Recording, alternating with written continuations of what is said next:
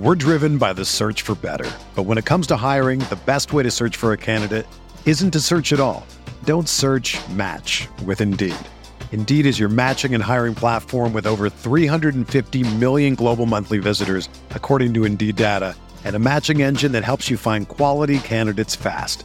Ditch the busy work. Use Indeed for scheduling, screening, and messaging so you can connect with candidates faster. Leveraging over 140 million qualifications and preferences every day, Indeed's matching engine is constantly learning from your preferences, so the more you use Indeed, the better it gets. Join more than 3.5 million businesses worldwide that use Indeed to hire great talent fast. And listeners of this show will get a $75 sponsored job credit to get your jobs more visibility at Indeed.com slash BlueWire. Just go to Indeed.com slash BlueWire right now and support our show by saying that you heard about Indeed on this podcast. That's Indeed.com slash BlueWire. Terms and conditions apply.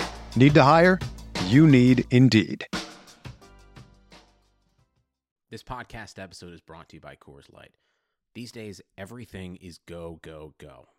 It's nonstop hustle all the time. Work, friends, family expect you to be on 24 7. Well, sometimes you just need to reach for a Coors Light because it's made to chill. Coors Light is cold lagered, cold filtered, and cold packaged. It's as crisp and refreshing as the Colorado Rockies. It is literally made to chill. Coors Light is the one I choose when I need to unwind. So when you want to hit reset, reach for the beer that's made to chill. Get Coors Light in the new look delivered straight to your door with Drizzly or Instacart. Celebrate responsibly. Coors Brewing Company, Golden, Colorado. Hey everyone, we're pumped to be able to share an exclusive trailer with you after the show. From Blue Wire Studios comes Golden Goal, stories of soccer legends. Narrated by fellow Blue Wire host Brandon Kelly, each Monday, two new episodes will take a look into some of soccer's biggest stars and the moments that defined their careers. From Haaland, Zlatan, Messi, Rapinoe, and many more, each episode will focus in on the historical plays and personalities that make the sport great. So stay tuned after the episode and listen to Golden Goal, stories of soccer legends, wherever you get your podcasts. Breaks a tackle, Welcome to the home of professional football, Canton, Ohio. Hello and welcome to the fourth episode of the College to Canton podcast, the perfect show for any and every college football and NFL fan. I'm your host, Travis May. If you're jumping in for the first time, College to Canton is a show where we talk about everything from college football recruiting to the Pro Football Hall of Fame. We'll often look at things, you know, through a fantasy football lens, but we always dig into some real college and NFL analysis too. If you joined us for our first three episodes, we kicked things off with the NFL University series, diving to into the debate as to what schools send the best playmakers to the NFL. But now it's time to move from college to the NFL, and the first step in that process is becoming a rookie. So for the first, you know, for the next two episodes, we'll be talking about some of the top rookies entering the NFL this year. And this week, we'll be talking about top targets of ours in all fantasy football drafts and the players that we believe will have the best shot at future NFL success given their talent and immediate situation. I don't know if you guys have been paying attention to, you know, dates recently, but this is about the time that rookies would start reporting to, to training camp and and uh, rookie hype season would be beginning. And so, really, just want to tackle things as if it were normal and we weren't in the middle of a pandemic. But uh, you know, talk, talk about some rookies that should be gaining some steam if we do see some kind of season here soon. And to help me tackle this topic and talk some rookie targets, I'm joined by a very special guest, Nick Whalen. That's at underscore Nick Whalen on Twitter. Don't forget the underscore in front there. He is a football coach and author of the Devy Report, the, the graduates, and most recently, the Dynasty Startup publication. And really, uh, he's just been around. He's been a friend of mine for a long time. It was one of my very first guests on my very first podcast. So glad to have him on the show. Nick, thanks for joining me, man. It, it was cool because we talked off air just how long ago we haven't been on a podcast together. So I'm I'm glad you brought me on. It, bringing up the underscore Nick Whalen thing, it, it's unfortunate. There's a Nick Whalen. yeah. it hasn't been using Twitter for I think like 12 years or whatever. Yeah, he and, and I insane. can't get that handle back. So I I'm, I'm underscore for life, I guess. Yeah, you know, I I I remember having that conversation with you about the the, the name forever ago. I'm like, I feel like we you've been on Twitter long enough to have it, but somebody is just not letting you have the name back. You should you should probably file a grievance officially with Twitter.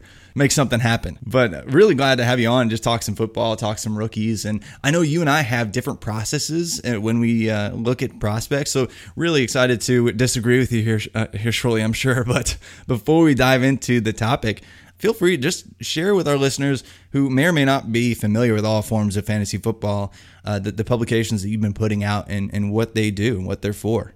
Yeah, so um, I mean, I guess kind of first speaking to my lens. I mean, I, I have a, a, coaching background. I mean, I've coached football for ten years, both college as basically a grunt worker. Don't think I'm like an offensive coordinator at SEC school or anything, but like you know, learning there, learning high school. I mean, even right now, I'm, I'm reading uh, Uh, a book by Bill Walsh just because he's just so amazing in terms of even organization and thought process. Like, I, I just love that stuff. So you know, I look at football through a film lens. I just love watching technique and how players move and if they're processing information. Like I, I, break it down that way. And there's some people that do numbers, and I'm like, I don't get all the numbers all the time. Like I still, if you asked me to calculate dominator rating, I couldn't do it, Travis. But like that, that's that's the lens I look at stuff through, just through film. So yeah, you know, I, I made uh, I don't know, I must have been like six years ago now. Now I made the Devy report, which I'm not finished with. That's uh, my summer project. So that's basically any college prospect, including guys that just signed,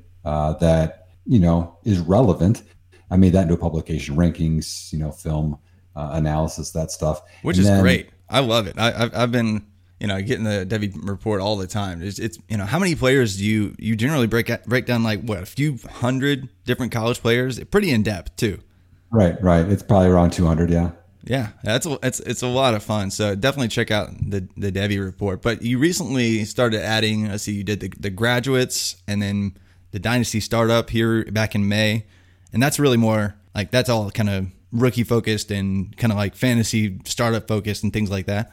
Right. Yes. Yeah. So the graduates is just like they're graduating from my Dev report into the NFL. And it's like, well, you know, if I've studied film, like like each year I study new film. So like, you know, Jonathan Taylor, like high school tape, freshman tape, sophomore tape. It's like, why don't I just wrap yeah. it up into a bow and then, and then deliver a product? So that's the graduates. And then Dynasty Startup actually was just an idea someone gave me, and it just makes sense. Is like what my process is for getting ready for a Dynasty Startup draft. Like everything that I do, my thought processes. I mean, you know what you know things go wrong all the time. It's like okay, I need to reshift my gears. You know, these picks are available. How I prep. So kind of like how I prep during and then even after. And it's uh yeah, it was a 22 page thing I put together. I've I've gotten some good feedback on it. And I just think that sometimes we we have faults in our processes. And I love strategy so much. I love chess. I, that's why I love the X's and O's of football. So like yeah. that's the same thing in a startup, and I and I just put it together. So yeah, I I think people are having fun with it.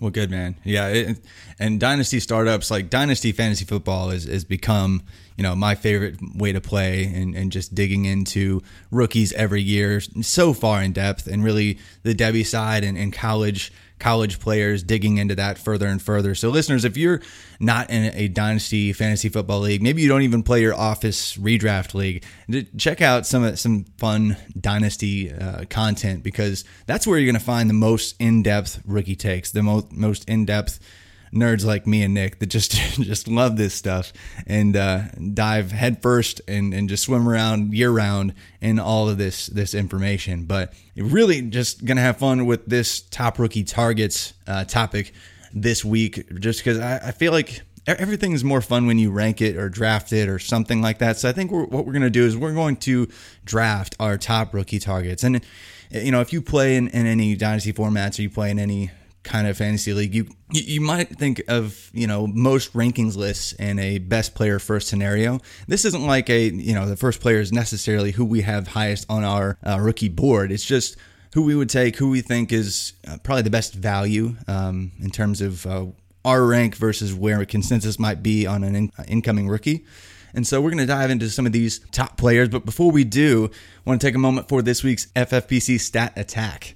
Uh, having to do with rookies since 2014, when the rookie renaissance began with that incredible group of wide receivers back in 2014 with you know Odell Beckham Jr. and Mike, Mike Evans and that whole crew, Davante Adams, all those rookies. There have been 123 rookies to put up at least 100 PPR fantasy points in their first NFL season. That's exactly 48 running backs and 48 wide receivers. I thought that was kind of crazy. And then 19 quarterbacks and eight tight ends. That's essentially eight running backs and eight wide receivers every year that are going to post about 100 fantasy points for you in, in standard PPR formats. Three quarterbacks and even one rookie tight end uh, a year. Typically, we see post some pretty significant production uh, in the NFL right away. And that's why we're talking rookies today because I feel like in many ways we're seeing rookies produce at a faster clip uh, just right away. You know, maybe we have to wait till week five or week six to really see them break out. But I think of players like AJ Brown last year that absolutely exploded. We're seeing that more and more in today's NFL. So starting off with you, first pick in the top rookie targets, you know, rookie hype season, whatever you want to call it, draft. Who are you going to take, Nick? Yeah, well, I just want to speak real quick to that's a that's a great stat. I think one of the reasons that we're seeing more developed college, you know, skill players is because there's so many more of like these passing leagues for high schools and colleges evolved in such a, a better passing game. And, and even we're taking, you know, the Cliff Kingsburys, et cetera, because they have better concepts. Yeah. You know, I think that's just it, football's evolving in a way that's making them more finished products instead of having to wait three or four years like how it used to be a long time. So yeah, um, no, I mean that's a cool stat. That's a great point. Just all the different camps. I'm sure you're involved that with with uh, with coaching and everything. But I think about you know the elite eleven uh, with the quarterbacks that that just happened in Nashville just a few weeks back. You know some of the top high school kids coming through just to put basically they have to run through this kind of timed you know, you got to make all these throws in the right order and you got to be accurate. And then you have different types of throws. And, and it's just kids have to be challenged and they are at like as freshmen. Like it's crazy. Like, you know, 14 year old, 15 year old kids having offers and, you know, having professionals coach them up and stuff from a very young age. It's really changed the game. And next year's recruiting class for quarterbacks coming into college is going to be probably the best quarterback class I've ever seen in, in history. Uh, it's going to be interesting as as the NFL continues to trend towards passing more and more. We're going to see wide receivers specifically make an impact right away. So, but yeah, back to the the pick though. Who would be your first pick here, Nick? Right. Yeah. So I, I like Tee Higgins um, a lot. I mean, I I had him as you know in that graduates you talked about. So I, I, do a pre-draft version of that, and then I send out a post-draft update. So he was my number four wide receiver pre and post. I was really high in him, and obviously he was a guy that flashed early at Clemson, and then got overshadowed a little bit by Justyn Ross. But this last year, we really saw that he was the better player. Ross had a really good run in some playoff games there, but Higgins is just such a well-rounded player that I think people don't give him credit. I mean, he's big. You know, he wins, you know, with jump balls and, can, and uses his size well, but he really knows how to attack defenders. And I love that with his routes. For a big guy, you know, you're like, okay, you just win because you're big, but he wins in all these other ways. And one thing I really like is he trained with Joe Burrow pre-draft. Like if you wanted to build that connection, you know, and that's the big thing. Like you you want to, you know, be getting him desserts and you open up his car door and you know everything because you want the targets and he's working with them already. He's got that rapport. You know, AJ Green's out there long term. You know, you know, probably John Ross isn't. Tyler Boyd, he did sign a deal, but he only has 4.2 guaranteed after this year. So, so there's a real shot that Higgins is the guy. And if you want the most, you know, historical quarterback season ever last year, tied to a really good young receiver, which that's why they got him early second round. That wasn't a wasted pick. There's a meaning behind that. You know, I think that's that's something to hit your wagon to. Yeah, absolutely. I mean, he's a guy that just barely missed out on that first round draft capital. Like, let's just say he was picked one, two, three picks earlier. I think there would be even greater hype surrounding T. Tee Higgins. And this kid, I mean, ever since he was probably what junior in high school, has been like, oh, this kid's going pro. Like, just no brainer. Like, he was a five star wide receiver coming out of high school.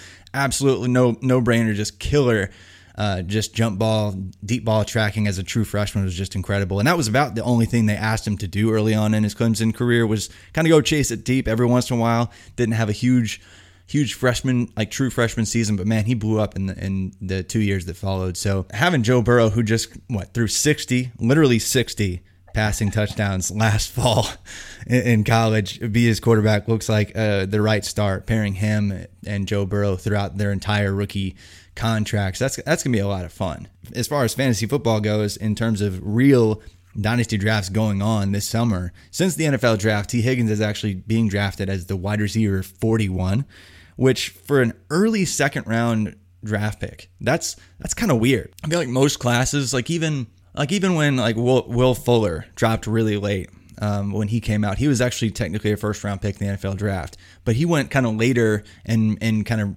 rookie drafts for dynasty purposes and things. He was, you know, projected to be a, a maybe non immediate impact guy, and you know he's he's worked out when he's been healthy, but Higgins is is going way later than you typically see a, a player with that similar draft capital go. So I think he's just a value. I, I really like the pick here. Uh, he doesn't. We don't really know what his peak athleticism score would have been because he didn't really test at the combine. But man, when you watch him play, it's just a no brainer. Like it's he he is the heir to AJ Green in that offense. Uh, just can't wait to see that continue to grow. Now, I, I think we're going to disagree. We kind of agreed on that first one. Amazing value there. I think we're going to disagree maybe more the, more so than than on any other player in this top rookie target draft. It really it's it's going to be Antonio Gibson coming out of Memphis. You know, with the JUCO route, only had one season in in college Division 1 where he did anything and he only had 77 touches from scrimmage in his entire career, but you know, he's drafted. He gets that day two draft capital. He's going to the Washington football franchise. Who knows if they'll have a, a name by the time this podcast drops? Not really sure what they're going to be called. But he ran a 4.3940 at like 230 pounds. Like people love that size adjusted speed. People love, you know, that that crazy big bodied re- receiver slash running back who, who can just dominate and looks like when he steps right on, on the football field, he just looks like he could be the best player on the field, whether it's true or not. I mean, he averaged 19 yards per reception, 11.2 yards per carry, 11.2 yards per carry. It's not very many carries, but he did. And overall, 15.6 yards per touch, and an insane 18% of his touches went for touchdowns. He's a weird prospect because when you think about 77 touches, in his entire Division One collegiate career, there would basically be nobody in recent history that's done that, right? I mean, I think you were talking about that recently on Twitter. I, I like the value because he's going as like running back 38 in terms of overall drafts. I think that's a pretty solid, especially for a day two running back, that's pretty solid value. And he's in a situation where, you know, he has Derrius Guice, who, who hasn't stayed healthy, and Adrian Peterson, who is, I think, 98 years old. So it, there's there's a path to, to touches. I know you're not very high on Guice either. So why do you not like Gibson very much? Yeah, there's quite a few. So yeah, the the stat I put on Twitter was since 2000, and, and I just didn't feel like researching any further back than this. No. um, so I mean that's 20 years, which is crazy. We're getting old. Yeah. Only one running back, Travis, has had less than 250 career college touches. And again, there, there's running backs that get their JUCOs that's drafted in the top three rounds, which is, you know, Gibson was a third round pick. That was under 250 touches. That was CJ Prosise had 229 touches. Every other running back is significantly more than that. And, and Gibson had like a third of that at 77. So it's like the biggest outlier. You know, they're they're they're reaching on the potential. As I said, you know, you had talked about there's 33 carries that he had in college. Um, that was fourth for among all running backs last year at Memphis in carries. Um, you know, yeah. and I know you know you talked about how crazy these efficiency numbers are. Well, that's obviously with the small sample size, but absolutely, yeah. You know, if he was this amazing talent, if he was this amazing, you know, obviously he's thick, you know, he has some size and speed, but they would have given him touches. Like like me as a coach, okay, I see this guy, you know, look at him, he's fast, the weight room, he's big, he does all these great things. I would I would be feeding him all game long. And to me, that that's a little telling. And then when I watched the tape, he really got lucky. I mean, there's a, a bad defense. I mean, SMU had the 28th worst defense. He had 26% of his total yardage in that game. They, no one wanted to tackle him. I saw literally there's one where he had this long touchdown run where a safety tripped on another safety, one fell down, tripped it. Like, like you see yeah. a lot of that. And I'm like, is he that good or is it just like cool plays, bro? Like, I just don't see him like you know, there's a couple things where I saw him stem a, a DB one time. Like, okay, that's a good play, but he has tight hips. And that Washington has the 29th ranked O line per PFF going into next year. So that's a bad situation. is he going to play slot receiver, which he played a lot at Memphis? Is he going to play running back? Like, I don't even know what he's going to play. You're asking him to develop from a position he didn't play in college to a better league. To me, it's just so many things against him. I'm just like, I, it's a bad bet. Yeah, and, I think if his price was any higher, as far as like fantasy football goes, and even in like with redraft leagues, like just single year fantasy leagues, he's really not going that early. And even in dynasty, where people way overvalue youth, uh, he's still not going super high.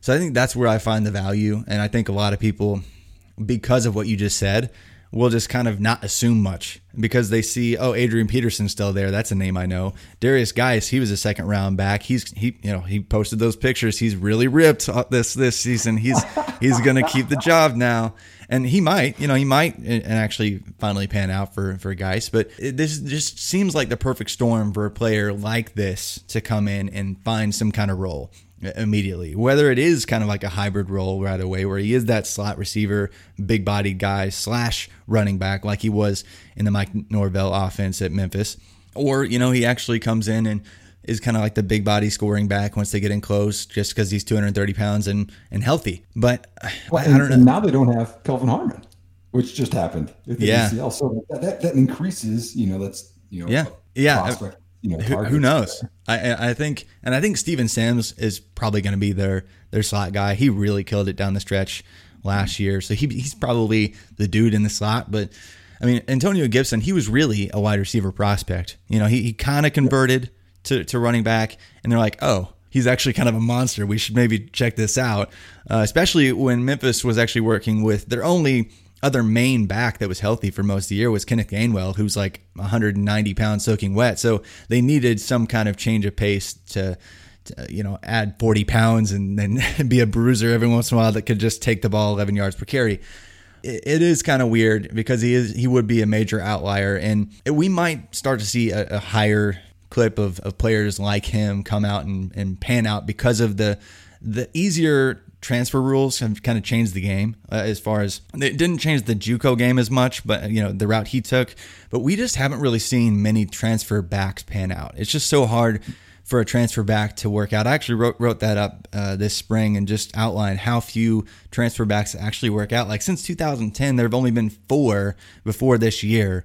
Transfer backs, that is, of any kind, JUCO, uh, even Power Five to Power Five, anything that that earned day two capital or better in the NFL draft.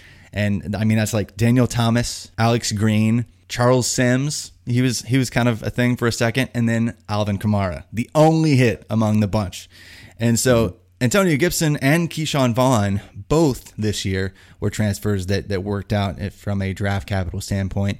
Both in in seemingly interesting uh, situations where they could have a, a greater role uh, right away. Uh, but man, I, his raw just athleticism and ability is just too intriguing for me to avoid. You know, past pick 100 in a dynasty startup draft. That's that's my thing. But uh, he's just a strange player to assess. But I'm I'm all for rooting for a guy like that working out. Yeah, there's a lot of guys that have, that have tried been five stars and, and went one place then went another and then didn't really work out. You know, uh, yeah. I'm I'm thinking back. I'm trying to think of did um Lake Seastrunk transferred or was it? Or was he it, did, but he didn't actually end up seeing like the the capital. But yeah, he was like yeah. a big deal back in the day. Right. And then after the transfer, I mean, you have to reestablish yourself. You come in. How hard is it to just like? It doesn't matter. I don't care what your stars. Like you get to your new program. I don't care how many stars you had in high school. This is our program. You know, you got to come in and then establish yourself as the alpha in like one year or max two most of the time. Like when you come in as a transfer, it's it's hard to do. Even Alvin Kamara couldn't do it. I mean, he had Jalen Jalen Hurd to compete with, but he was a five star kid. I talked about this before in another podcast. But he went to Alabama, came to UT, still had to earn his stripes, and still didn't have a very significant workload. Uh, but it worked out, and he's an amazing player. I think if if anybody is going to do that uh, in this class, that with a weird atypical rise to glory, it, it will be Antonio Gibson. But you know you, you know who he kind of reminds me the most of? I mean, just talking about like like because he's like a weapon more than he's a running back. For just being honest, yeah, is um, he reminds me the same JUCO route, the same state. Cordarrelle Patterson. He's like this like yeah. thick, like athletic guy. Patterson was way better in terms of agility, and I think Patterson was the best make you miss in the open field player I've ever seen in college. Yeah, but just same bonkers. thing, like can't define a position, you just try to get him the ball raw, but they're athletic. But there's not a lot of data. I mean, Patterson only played one year at Tennessee before he came out. So really, that, that that's how you have to think about it. So it's like, could they hit? Sure. I mean, Patterson didn't even hit. Like, he should have been a running back. yeah, he should have played running. You're right. You know, but that, that's kind of what, what I think of. So yeah, no, I, I like it. I like that. Well, moving on to pick three. Uh, you're up here uh, in the uh, top rookie target, rookie hype draft, the, the, the far too long title draft, whatever it is. Uh, who's who's your pick here? Yeah, uh, Denzel Mims. Gosh, I like Denzel Mims' film a ton. You know, one of those guys where you're like, ah, you have these preconceived notions. It's one of the issues with film, by the way, is this bias. And I was like, I'm not going to like him. Then I watched him, like, oh my gosh, I like this guy. Yeah, and he's my my number three wide receiver pre-draft. And wow. then post draft, because he fell and some of the guys jumped up, I'm like, okay, in terms of opportunity, I moved him down to six, but he coordinates his feet with his hands so well with his route running, creates separation for a big guy. I'm like, wow, he's just so smooth. And I mean, you saw the times in the combine, but it applies to the field. He's really athletic. You know, he'll stack defenders on vertical stems. So like he, he understands what's going to get him more separation and help him out. You know, there's things he could get better at, I think, in terms of effort and things there. But then you look at the situation. So okay, Gase, we don't like him. Like, like he's probably going to be gone. We're thinking, you never know.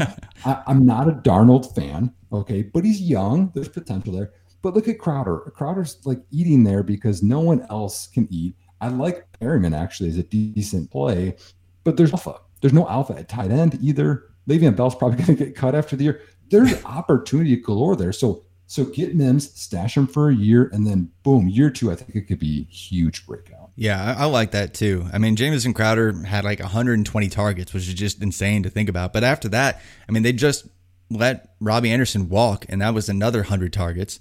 And so uh, outside of that, I mean, the the, the third leading target last year was actually the the zombie version of Demaryius Thomas, and so they they don't have very many proven uh, options there. And I really did like Mims. He had an interesting career. It's just a weird time to play for Baylor. Like in the middle of his career, they're just like, "Hey, we're gonna go one and eleven. Sorry." And so it's just that would have been so frustrating. Uh, but the way that he, you know, actually chose to come back kind of fight through and have a really he had a really great senior bowl season as well really showcasing how well he can be physical and win in man-to-man situations i was like okay he's going to gain some steam and then when the combine happened i was like okay yeah. He's going to be like uh, he's he's just locked in day two status. And when that happened showed up on the jets now uh, in, in a situation where he could easily have 100 targets in year one. I, I like that. I like that value here quite a bit. And he just checks so many boxes from a film standpoint. I mean, you outlined everything I, I would I would outline from a film standpoint, but as far as just an adjusted production index standpoint, which is one of the metrics that we like at, at Rotoviz, we love the you know our yards per team pass attempt numbers, our our dominator rating. You know, can these guys handle being the alpha on an offense? Can these guys handle that role and be efficient at the same time? Can they score at a high clip while maintaining that efficiency at the same time? And he showed that out. Uh, in, fact, when we look at drafted NFL wide receivers, Denzel Mims, in, in terms of his overall production profile, uh, really tests out as around the 70th percentile, which is easily in the hit range. Like if you if you're in like the 70th, 80th, 90th percentile in terms of adjusted production index, and then you get day two draft capital, you're you're in a you're in a cohort of wide receivers that essentially hits 75% of the time or more in terms of landing a, a top 24 uh, NFL season for wide receivers at some point in the first three years of your career. So I, I, I see that in the cards for him. I see a wide receiver two season, maybe after his second year bump, probably not going to be happening in, in, year one. The way things are, rookies not getting the same reps coming into the season. It's just going to be weird, whatever the season looks like for rookies. But man, I like Mims quite a bit. But my, my pick here after Mims is actually Jalen Reagor, another player that meets every adjusted production index threshold you want to see. Broke out as soon as you really could uh, for kind of a bad TCU offense. He, he had to deal with six different quarterbacks, but still found a way to produce. Six different bad quarterbacks for the most part, and like in his, in his final season, he had to deal with a true freshman tossing the in the ball. The way that he was able to produce as a returner, as the, the alpha in that offense, uh, it's just had a really great combine showing his burst. Didn't run the 40. A lot of people thought he, he was going to, but still, man, he, he can be anything that the Eagles want him to be. That, and he might not have to be an every down wide receiver in his first season, but I, I would expect by the end of, you know, maybe maybe mid part of this year, he's going to have a real role. Uh, are, are you a big Reagor fan? Yeah, no, I am because to me, I know, you know, you were talking about a lot of numbers there with, with Mims. And, and to me, I'm just like, okay, give me that, Travis. Like, I'm just absorbing that because like I have no clue. But like to me, what matters a lot is effort. I want to see effort on the field because to me, there's two different things. And, and people that that know me, I guess, you know, I'm currently wearing a Spartan shirt. I do a lot of running and racing, and and I, and I read because I always want to I want to get better. So there's this book right now I'm reading called How Bad Do You Want It by Matt Fitzgerald. It's a running book and talks about two different things. Like one, there's like this like talent or athleticism or threshold that people have you know think of the combine and then there's how far do you do you reach that level you could say per play per game per race whatever it is sometimes people have like an off game an off play etc but how hard you work to get there even if you're not feeling well you got a bum ankle you know it's a good opponent whatever Reagor, his effort level is so top notch like that kid he, he kind of reminds me of Steve Smith he's got this chip on his shoulder that kid wants it. And to me, that's huge because we talk about like heart and how you can't measure that stuff. It's the same thing. It's it's this it's this effort level. You know, you think of like mental toughness, it's all in the same category. And that I think is something that we need to pay more attention to because that's that's what separates the Jalen Reagors from the Dorial Green Beckhams. And, Absolutely. And you know, and and and I think and, and it's tough for me to see a scenario where Reagor doesn't he's not at least a good NFL player. Maybe he won't be amazing in fantasy, but like a minimum of a good NFL player because he can do so much on the field, you know, reverses, short passes, deep passes, everything, and that offense. Like it just is a good, good situation for him. Yeah. Absolutely. So I, I just really like it long term for him to come in. Uh, you know, maybe DeSean Jackson, who's not been, you know, making good headlines here recently, maybe he kind of keeps Reagor down from having that field stretcher role right away. But I think by he's going to be that that guy that year two is a huge bump, uh, and he's also one of those guys that if it were normal rookie hype season and he was in camp, he would just be annihilating some d- defensive backs and one on ones, and everyone would be drooling over Jalen Reagor. He's that kind of guy, and he, you know, he'd be he'd be trash talking like with the beat, like we'd get some fun fun quotes from him. You know, I just I wish it was normal because Reagor is just that he's full of fire. He, I, I just well, can't well, wait to see him play. But it's a good thing right now that we don't get those, so you can trade for him because those there are coming out. Exactly, exactly. So go if you're in, in dynasty leagues, trade for him. Go after Jalen Reagor. Another guy I think would definitely be a target of yours here. Pick five in the draft uh, is, is, maybe not that exact same kind of player, but definitely somebody I, am all over targeting for having a solid NFL career. Right. Yeah, and that, that's Michael Pittman. So a guy. I mean, you know, I talk about that Devy report that I made. He was high on my list early at USC. Never really happened, and and honestly, Travis, it's one of those things where I was like, man, am I like imagining stuff on film? Like, you know, am I not seeing things right? You know, because it happens. You know, I've had my bad ones. You know, I was huge on Trent Irwin. It didn't pan out. So you always like want to go back to your process. And then he hit. And I was like, here we go. This is what I saw. And that finally you know, came to fruition. And um, I mean, he's big. You know, he wins big. But the thing that I love the most about Pittman is he moves in ways on the field that big guys shouldn't move. His effort, which I already talked about, how I love that athleticism and flexibility. Like I almost want to call him a poor Courtland Sutton, and people know, you know, that's important because you know it all comes down. He still has the size to lean back on, besides all the other stuff in the in the separation. So there's some yeah. things he can improve on, but you know, even effort after the catch is surprising for a big guy. Like he wants more yards and he gets them. And then you go back to that, you know, oh, oh, and the route running. I think people don't give him credit. He settles down in zones. He's smart about it, uses his hands well you know, in terms of route running. So there's a lot to his game which he can, you know, shore up. But here's something super telling, Travis, that people don't talk about. Jonathan Taylor went to the Colts, and people love that pick. I do too. Okay. I'm a big Taylor fan. I think sometimes he's underrated. The Colts picked Pittman before Taylor. They yeah. made the decision. They're like, hey, we have to have Michael Pittman on our team. There's an opportunity we might not get Jonathan Taylor for the next pick, but we're willing to chance that because they wanted Pittman that bad. And I do not believe in Parris Campbell. I never did. Sorry, people, if you did. That guy is an athlete. He's not a receiver. He can catch screens. It's about all he can do.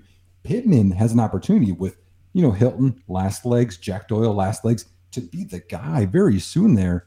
And they made that decision too. So I, I think it's a really good opportunity to get him cheap right now. Absolutely, and he's he's a guy who's got the bloodlines. He, I mean, I was I was a big Pittman fan for a long time. His dad was a running back uh, for the. I think I mean what he started out mostly with the Buccaneers, early two thousands. Cardinals. Remember those arms he had, Travis? Yeah, dude. Oh my gosh, so jacked. he was. Yeah, he was like uh, back in the day. It was like him and David Boston both around the same time. They were just completely jacked. David Boston at wide receiver, and Michael Pittman at, at running back. But yeah, but yeah, Pittman Jr. I mean, he he just I, I, like him. And Frank Reich, I don't know if you've seen the videos of Frank Reich talking about Michael Pittman, even before the combine. He's like, this kid, this is it. He just gets it. Like, this is my dude. Like, he knew in February, he's like, we're drafting this kid. And they did. So that even more so just makes him an automatic buy. The coaching staff, absolutely bonkers for this kid. And he's got the pedigree. He's got the explosive final season once he was finally healthy. I actually dug into the context surrounding why he, he broke out late. He was just always injured uh, early on in his career and had one thing go wrong after the other. Uh, but finally put it together in a huge way, almost what 1,300 yards last year for for USC. So, and, and that's on on a team with at least one, if not two or three other really good future NFL wide receivers on his team. So, mm-hmm. just can't speak enough to the potential that is behind Pittman on the Colts uh, and really making an immediate impact uh, with uh, whatever we get left from Philip Rivers. But another Colt that I, I, I, really like, we just talked about him, Jonathan Taylor is my pick here, the sixth sixth pick in the too long to name draft that we're doing here for rookies. I mean, when you when you just put him down on paper, it's just just ridiculous. The most yards from scrimmage per game in NCAA, NCAA Division One history. Most yards from scrimmage per game like of any running back. Like that's insane when you think about how how he was able to dominate. Yes, I mean it was Wisconsin. Yes, they like to feed their their running backs, but man, he he was still efficient, and he actually in his final season put together a, nice receiving profile. Some people are concerned about a committee. Really, are we? Cons- I mean, like Marlon Mack. I mean, I like Marlon Mack, but he's going to be an unrestricted free agent next year, along with 50 other backs. Nyheim Hines is like a, you know, he was a good college player for NC State. I liked him. He was fun, but he's not. He's really he's a really small day three talent. You know, that's what that's what he is. So you bring in a guy who's like, you know, it runs like one of the best size adjusted forties period out there. I think what he was a four four guy, four four ish guy at like two hundred thirty ish pounds. I don't have any questions. He's got the speed, he's got the size, he's got the strength, he's got the vision, he's got the, the receiving ability. He's got everything. And then they take him to start round two, saying, hey, we want this guy to, to be our backfield. That's that kind of range when you take a back in that range. And, and so that's, especially in today's NFL where we're not seeing as many backs go early, Jonathan Taylor is the best running back in this class, the best rookie in this class, period.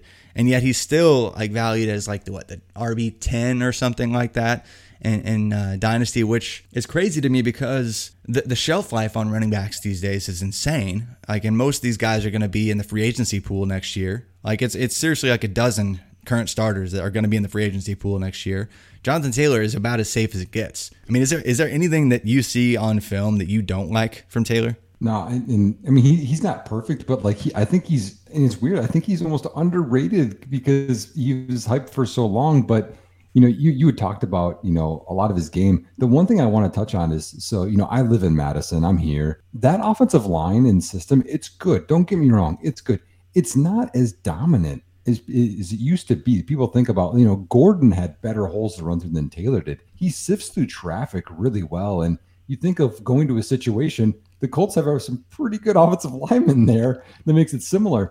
And then the other thing I wanted to touch on was so I talked about Pittman going before him, and that's important the other thing that's important here too is when teams trade up in the early rounds, you really need to pay attention to those picks. And those picks normally hit at a better rate too, by the way. Yeah. They traded back up to make sure they got Taylor. And to me, I'm like, ah, gotta pay attention to this. Yeah, absolutely. Really, I, I love the pick. Really, both the Colts, and I hate it because I'm a Titans fan, but both those players I feel like are going to be long term uh, good pros for a long time. But before we go on the back half of this draft and wrap things up, just uh, a word from our sponsor, BetOnline.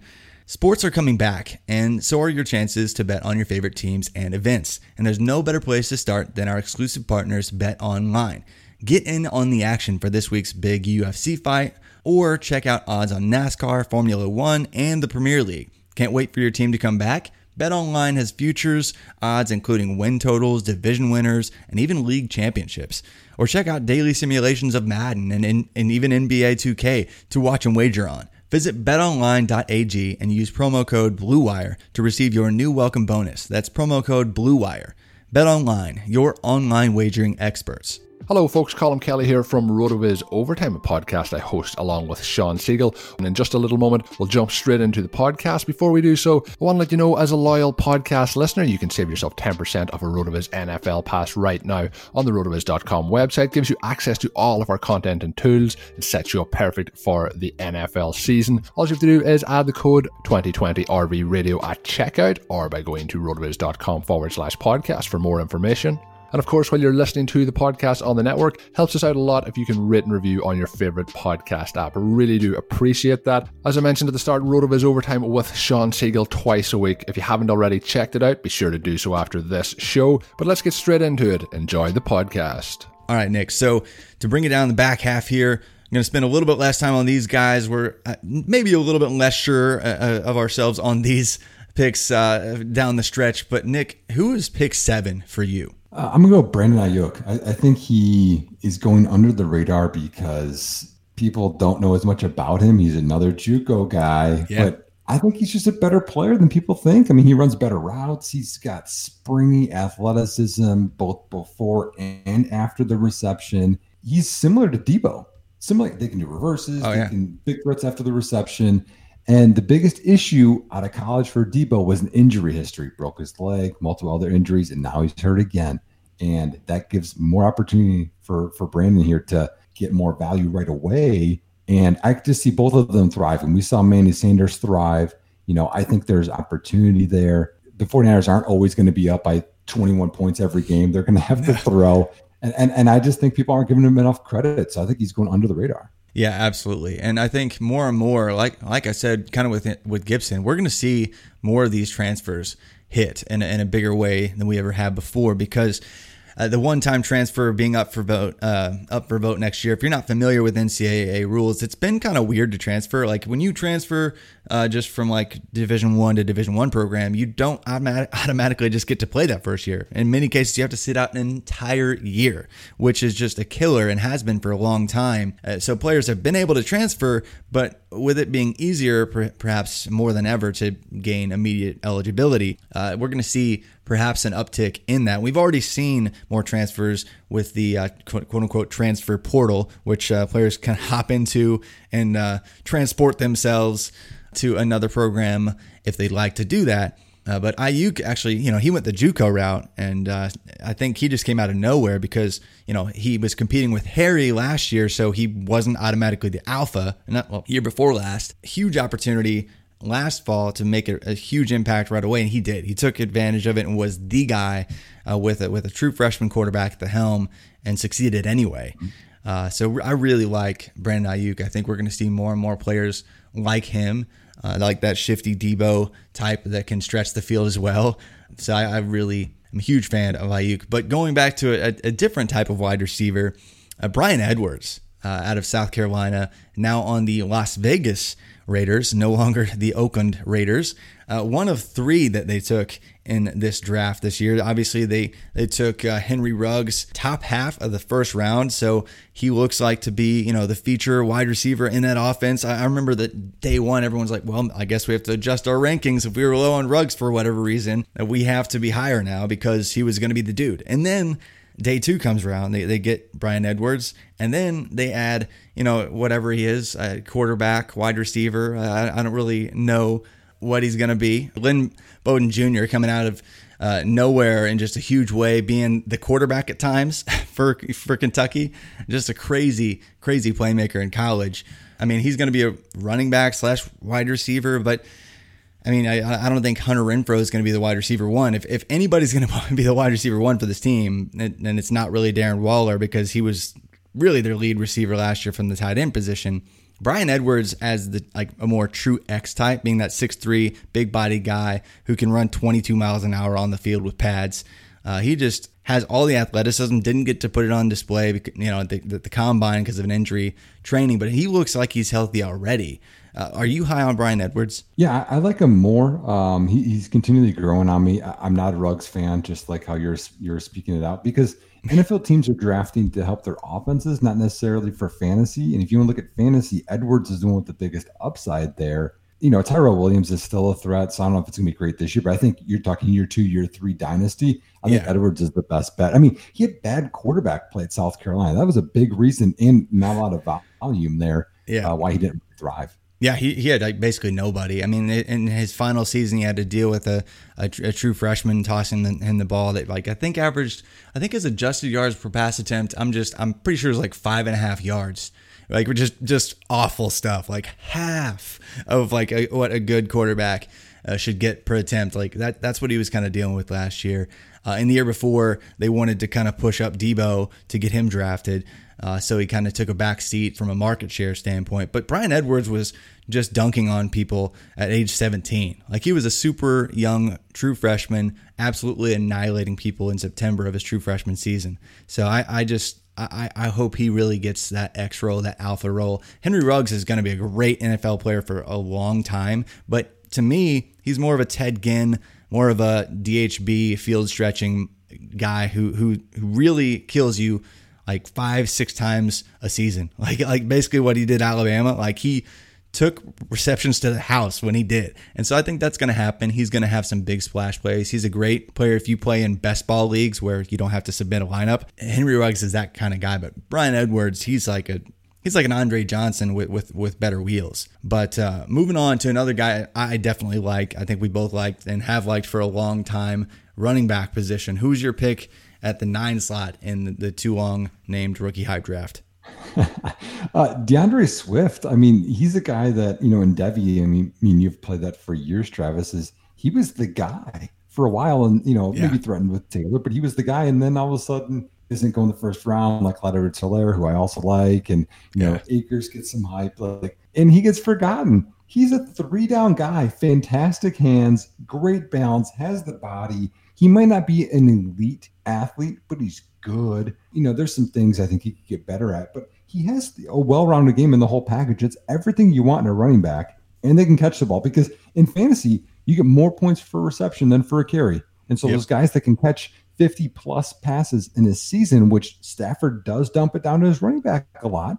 This is the guy you want to see. And then plus PFF ranked, and I, and I quote this all the time. I mean, this is just their preseason rankings, PFF for 2020 they had Detroit as the 16th best O line. That's sneaky decent there. So you have an opportunity, I think, with field stretchers and Marvin Jones and Golladay for him just to eat underneath. And people are just letting him go. And they're like, well, he's just this other back. You know, have Dobbins, all those other guys. It's like, man, I think he could be really good in fantasy. Yeah, absolutely. And then you got a guy who blocks uh, on the edge at tight end, like TJ Hockenson. Like that's not even taken into account with that either. I, I think Swift is going to have success, and I like Kerryon Johnson. I liked him a lot, but man, he's just struggled to stay healthy even back to his Auburn days, and he's missed 14 games in two seasons. Uh, they clearly wanted to draft a player that is going to be. Uh, safer and perhaps completely replace a Kerryon. So I like Swift right there for for you. And uh, Cam Akers, uh, is it maybe we're probably going to disagree on him. Uh, maybe not as much as we did on Antonio Gibson, but uh, Cam Akers is my pick here. I really like him a lot. I mean, coming out of high school, even uh, he was just the college recruiting darling. He was the like one of the top players in the country. It was him and Najee Harris and nobody else in that class. I mean, he was more of like a wildcat quarterback coming into college than he was running back.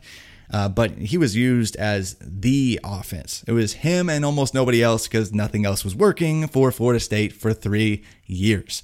Tamorrion Terry kind of came on strong last year, and that worked out through the air. But man, it's really just Cam Akers, and that offensive line was horrific, one of the worst in Division One football. Yet he still added basically all 1,000 plus yards after contact this past season. So somebody I really like in an offense that, you know, a year ago didn't look that great because I think they got too stubborn in their play calling more than anything for, for the Rams. But he comes in and he competes with Darrell Henderson, who's really effective in college, but not. He, he looked like he was completely lost whenever he was on the field last year. And Malcolm Brown is not going to be in the picture. I don't I don't care how many people think that's going to happen. And really combined, Malcolm Brown and Darrell Henderson had a combined six receptions, so they're not going to be the feature back necessarily that the Rams are looking for. Cam Akers is that guy, in my my opinion, and him being running back 18 in Dynasty right now seems a little low, especially for a, a day two back. But what what don't you like about Cam Akers and his situation? Man, a lot. We can spend a lot of time here, Travis. Um, so for for me, Cam Akers was my number one running back coming out of high school, just like you were talking about. I, I saw so much explosiveness uh, being an athlete, but I think that's who he still is. He hasn't learned in three years to, on his running back skills. The, the situation wasn't good in terms of him, like you know, his approach to the line of scrimmage, his footwork, his vision, anticipation he'll, he'll he chooses to run over defensive backs when he could just like go around them and make a cut or take on half a defender. There's so many things to his game where I was like, man, I just want I want to see more from you, Cam Akers, and it wasn't there. And and with him not being great behind the line and efficient and vision, all that kind of stuff, you want him to go to a good situation. And the Rams O line is bad. PFF has them ranked 25th uh, in the NFL. They were really bad the last year and a half, which I think might be tied more to Todd Gurley than people want to talk about. they were like 31st, I think, the last year and a half in terms of how bad that was, and they've been beat up, but they haven't invested in that line either. Their best players, like 38, Andrew Whitworth, who's a left tackle. Like, what are yeah. you doing? So that aside, you know, I, I, think he's more athlete than running back, and, and and it's tough for me to see a guy develop like that. I mean, I think Jerick McKinnon and Christine Michael are very similar to Akers in terms of really good athletes, but they weren't great running backs. And then I like Darrell Henderson still. He, I, I found this stat. I thought this was amazing. I didn't even know this. He averaged 8.2 yards per carry in his career. That yeah. is best in NCAA history. If you have a minimum of 300 attempts, that's better than Melvin Gordon and Nick Chubb and all these great runners. I mean, forever. He's number one. They had Gurley there. Maybe it didn't take him great, you know, a start there, but man, he, how is he not going to compete there? And he catches the football pretty well at, at Memphis.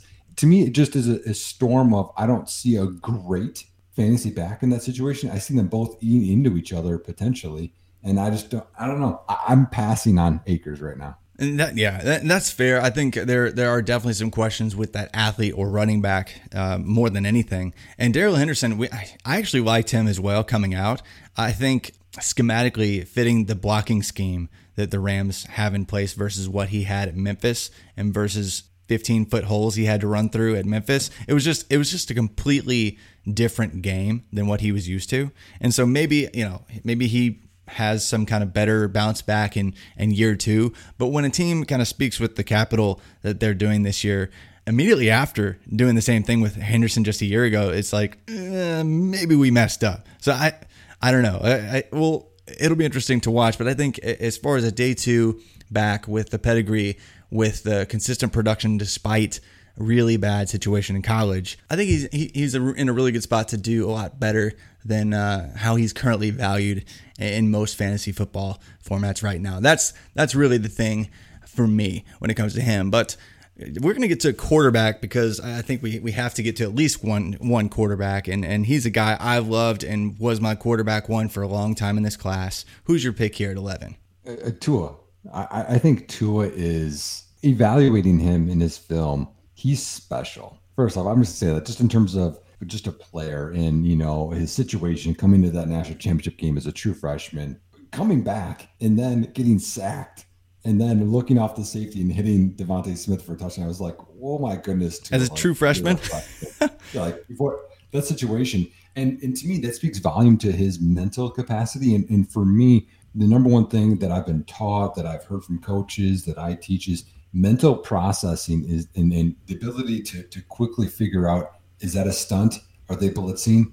Are they rotating their their defenders there? he's open. Wait, he's going to lean here. I have to throw a little bit more inside or low. Like all of that is going through your head, as well as the snap count, as well as your steps. It's insane. He's so good at that and accuracy that I don't know how he's not going to succeed outside of an injury.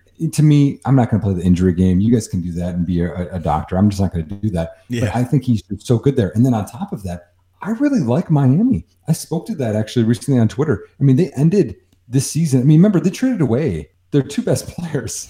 And they're like, oh, whatever. And then they went, I think, five and three or five and four down the stretch with Yeah. a young coach. They spent a lot in free agency. They had all these picks besides Tua, right? They got an offensive lineman in the first, second, fourth, and sixth round.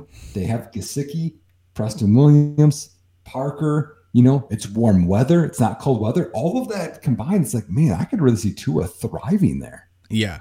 I, think so. And really, a lot of people forget that he was just the, it was tank for Tua. You know, it was like he was going to be the number one overall pick until Joe Burrow threw 60 touchdown passes and Tua got hurt. And then he was still a top, top 10 pick anyway, because he was just so stinking good. When you put up, eh, just from a number standpoint, his profile last year, eh, like per game numbers, per pass attempt numbers, Tua was actually almost as impressive or even more impressive uh, from an efficiency standpoint. You know, his completion percentage wasn't as bonkers, but his adjusted yards per, per pass attempt was 13.35, which is basically like top five in the last 20 years his touchdown percentage, he basically one out of every seven pass attempts uh, just last year went for a touchdown pass for Tua. Like so, he was really highly efficient, really quick decision making. I love that at the line. I mean, obviously he had some good wide receiver play to, to deal with. He could just basically hit him on a quick slant and they take it to the house. But at the same time, uh, he he threw people open quite often. I think he's going to do that in the NFL.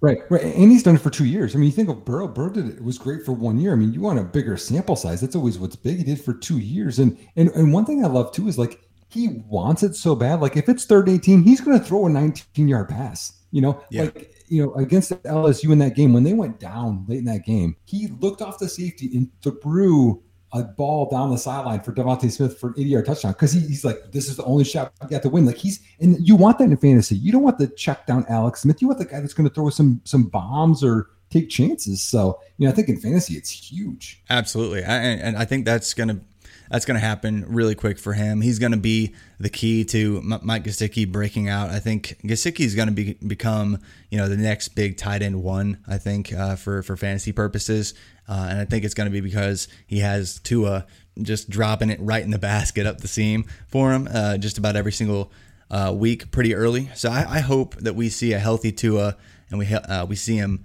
uh, really quick because he's just too good. I really hope he uh, stays healthy as well because it was just kind of a freak injury too. It's not like it, you know, it's going to be this recurring soft tissue thing that uh, you know we're worried is going to pop up.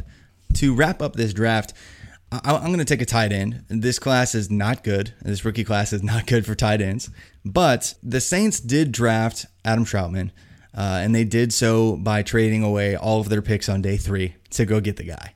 They were like, hey, you know, we don't care. We could have the entire set, you know, last day of our draft, or we could have this this tight end who dominated, you know, at a really low level of play. I think it was, you know, Dayton, you know, FCS level play, but he basically put up like a 40% dominator rating as a tight end, which is almost three times what you want to see in terms of hitting like a productive threshold for a college tight end. College tight ends just don't produce. But Trautman basically just broke every production metric as far as tight end production goes. And so he does a lot of things as a receiver. He's, he needs to get there as a blocker, but in today's NFL, being like a big slot tight end, I think he can plug in right away and be that. Uh, he's not going to have to be right away, obviously, because he's not going to be the, the the starter right away for the Saints. But he's probably the tight end to target, and he's going at like the very end of drafts, like everywhere, like undrafted in redraft leagues and, and way late. I think his, his current average draft position is like 175 ish. In, in drafts right now, tight end 27 for for a guy that you know is a day two tight end. That's pretty late. So, do you have any thoughts on Trautman before we wrap this thing up? Yeah, I got I got one crazy stat for you because I know you, you love your stats over there. So the NFL Combine, huge. You know that's when players want to you know perform well and show what they can. Adam Trautman had the third best three cone drill, and he weighed three or, or he weighed two six or two fifty five, and he's six five for all positions. The third best for all positions. The guys that were in front of him weighed two oh seven and two oh six.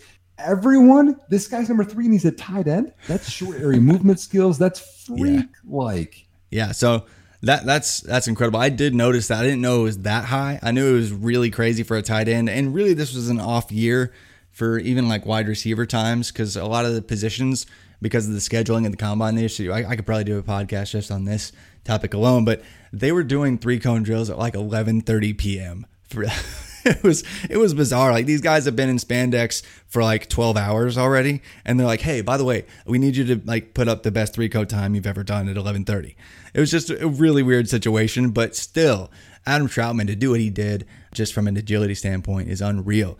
Thanks for joining me, man. This was fun just to kind of go through some targets, just to kind of wrap it up here. Again, we, we, we talked about Tee Higgins, Antonio Gibson, Denzel Mims, Jalen Reagor, Michael Pittman Jr., Jonathan Taylor, Brandon Aiyuk, Bryan Edwards, D'Andre Swift, Cam Akers, Tua Tagovailoa, and Adam Trautman. Uh, to round out the, the top 12 rookie targets that we're looking at, and what would have been rookie hype season had they actually been showing up to camps around this time of year. But Nick, you, want to plug anything else before we go? No, I guess just if anyone's interested in any of the the stuff that I work on uh, at underscore Nick Whalen, just hit me up and I'll and I'll uh, shoot you guys the links and stuff. But no, thanks for having me on. This is fun. This is uh, one. It was fun to catch up with you both on and off air. But two, I love all these stats, man. You guys are crushing it over at Rotoviz. I didn't like so some of these stats I haven't even heard of, but I want to you know figure out more about them. Honestly.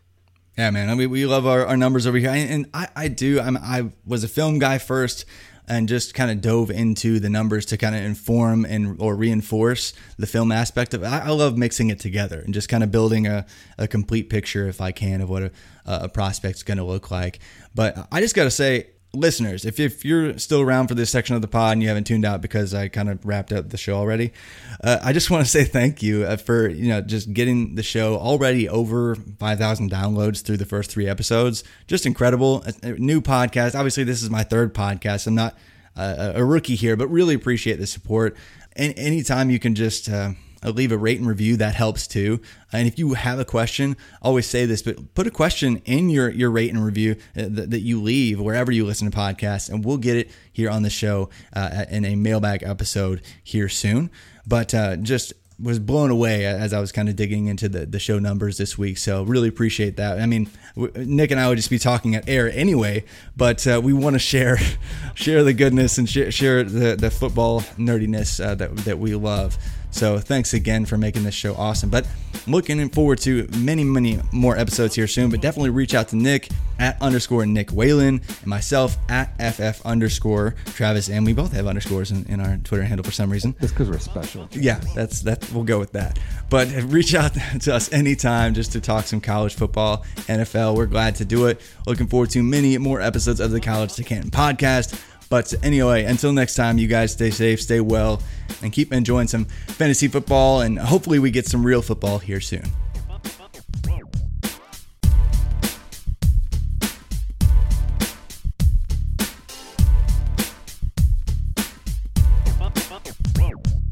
This is Brandon Kelly, the host of Blue Wire's new podcast, Golden Goal. Messi takes everybody on. From Lionel Messi to Marta to Pele, our show takes a deep dive into soccer superstars. 2 0 and is. What a World Cup for Megan Rapinoe. From Zlatan Ibrahimovic's brash confidence with the play to back it up, to Megan Rapinoe's heroic outspokenness and World Cup flair. Each episode examines a personality of the world's game. We'll dig into Maradona's Hand of God performance and subsequent downfall, the teenage trio at Dortmund that signaled the next generation of superstars, and that infamous headbutt that slung Zinedine Zidane from glory. Golden Goal Soccer Stars and the Moments That Made Them. Premiering this summer on Blue Wire.